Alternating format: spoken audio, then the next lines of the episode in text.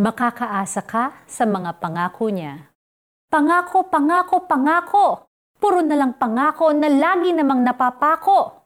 Ito ang nasabi ng isang kakilalang sawa na sa pag-ghosting ng mga lalaking nakarelasyon niya. Umasa siya na ang lalaking nagpakita sa kanya ng attention at affection ay ang tutupad sa pangarap niyang real love. The one who would love her forever. Kaso ang pangakong magiging faithful ay nauwi sa ghosting Di na siya nagpakita o nagparamdam man lang. Masakit isipin na ang society natin ay punong-puno ng uncertainty. Feeling mo tuloy, mahirap magtiwala sa kahit sinong nangangako dahil nga sa talk is cheap.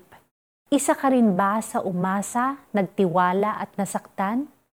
Hindi lang sa love life, kundi sa iba pang aspect ng life.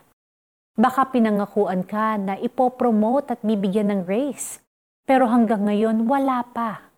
O di kaya ay pinangakuan ka ng isang kaibigan na habang buhay ang inyong friendship, pero iniwanan ka sa gitna ng matinding problema at pangangailangan. Nagkamali ka sa isang desisyon at nakagawa ng malaking kasalanan, kaya wala kang naiwang karamay sa iyong pagkalugmok. Tol, brother, Sister, masakit 'di ba? Masakit ang mabigo, ang walang aasahang tutupad ng pangako. Walang future na nakikita at the end of that dark tunnel of trials. Pero let me tell you this truth. There is someone whose promise we can fully hold on to and give our trust. Ang sabi ng awit 145 verse 13, ang Diyos ay tapat at di niya tayo bibiguin sa bawat pangako niya. Hahanguin niya ang mga nanghihina at nakalugmok.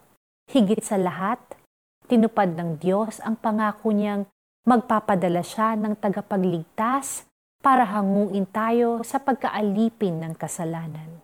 Iyan ay walang iba kundi si Jesus, who died on the cross for sinners like you and me. Kung magtitiwala ka sa Kanya, mararanasan mo ang pangako niya ng walang hanggang pag-ibig. Kay Jesus, pwede kang umasa at hindi ka mabibigo. Tayo'y manalangin. Panginoong Heso Kristo, tinatanggap ko ang pagmamahal ninyo. Hindi ako perpekto pero minahal niyo ako. Salamat sa pagpapatawad ninyo sa aking mga kasalanan. Salamat na maaasahan ko ang mga pangako ninyo. Sa pangalan ni Jesus. Amen. Para sa ating application, i-memorize ang Hebrews 10 verse 23. Magpakatatag tayo sa ating pag-asa at huwag nang mag-alinlangan pa sapagkat tapat ang nangako sa atin.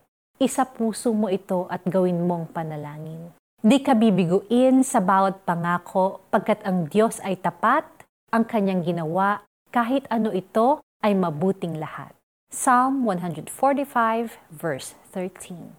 Ako po si Lara Kigaman Alcaraz. God bless you today.